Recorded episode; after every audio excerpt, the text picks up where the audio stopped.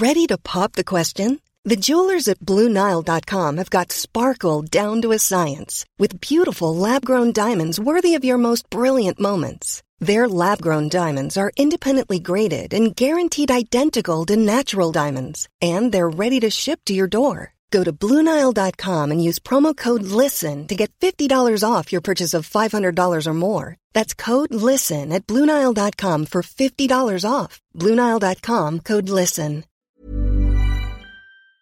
Bong Go, TVET boosts employment prospects. Sen.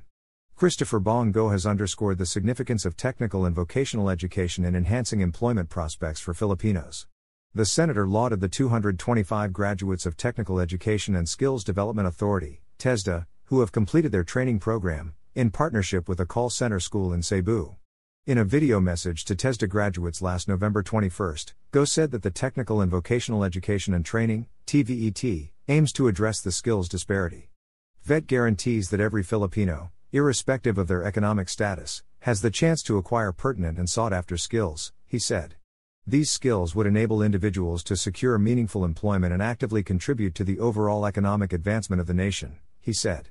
As you step into the next chapter of your lives, armed with the valuable skills and knowledge gained from TESDA, I am confident that you will make substantial contributions to your chosen fields, Go said. Your achievement not only enhances your individual prospects but also contributes to the overall development of our nation, he added. Go said he filed Senate Bill, SB 2115 establishing TVET which offers skills training to former drug users to improve their chances of finding jobs. This will enable them to reconstruct their lives and make positive contributions to their communities, he said. Go also filed SB 420 which offers employment opportunities to eligible individuals from poor rural communities. SB 420 aims to establish the Rural Employment Assistance Program and would fall under the Department of Labor and Employment.